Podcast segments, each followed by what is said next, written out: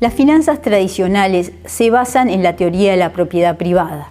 En consecuencia, la empresa maximiza el valor para los dueños sin ninguna consideración de aspectos sociales o medioambientales. Aceptando la hipótesis de mercados eficientes, se sostiene que los mercados fijan el precio de los activos con la información adecuada y completa, por lo cual no hay espacio para regalos ni comportamientos irracionales o externalidades. Las finanzas comportamentales también enfatizan en la relación riesgo-rendimiento esperado, pero difieren en los supuestos relativos al comportamiento humano y en la hipótesis de mercados eficientes.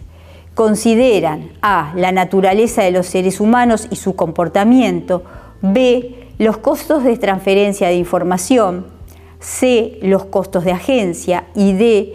las reglas de juego de la organización. Por su parte, las finanzas sostenibles también enfatizan en el comportamiento de los agentes económicos, pero extienden los objetivos de riesgo-rendimiento agregando reivindicaciones medioambientales y sociales en base a dos razones principales.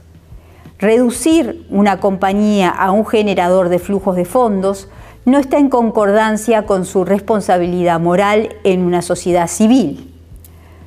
La función de producción establece que la riqueza es una función de la naturaleza, el capital y el trabajo.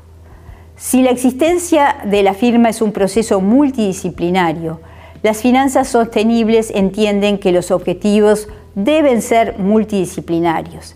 El rendimiento sostenible esperado es el resultado de optimizar en el largo plazo las variables financiera, social y ambiental.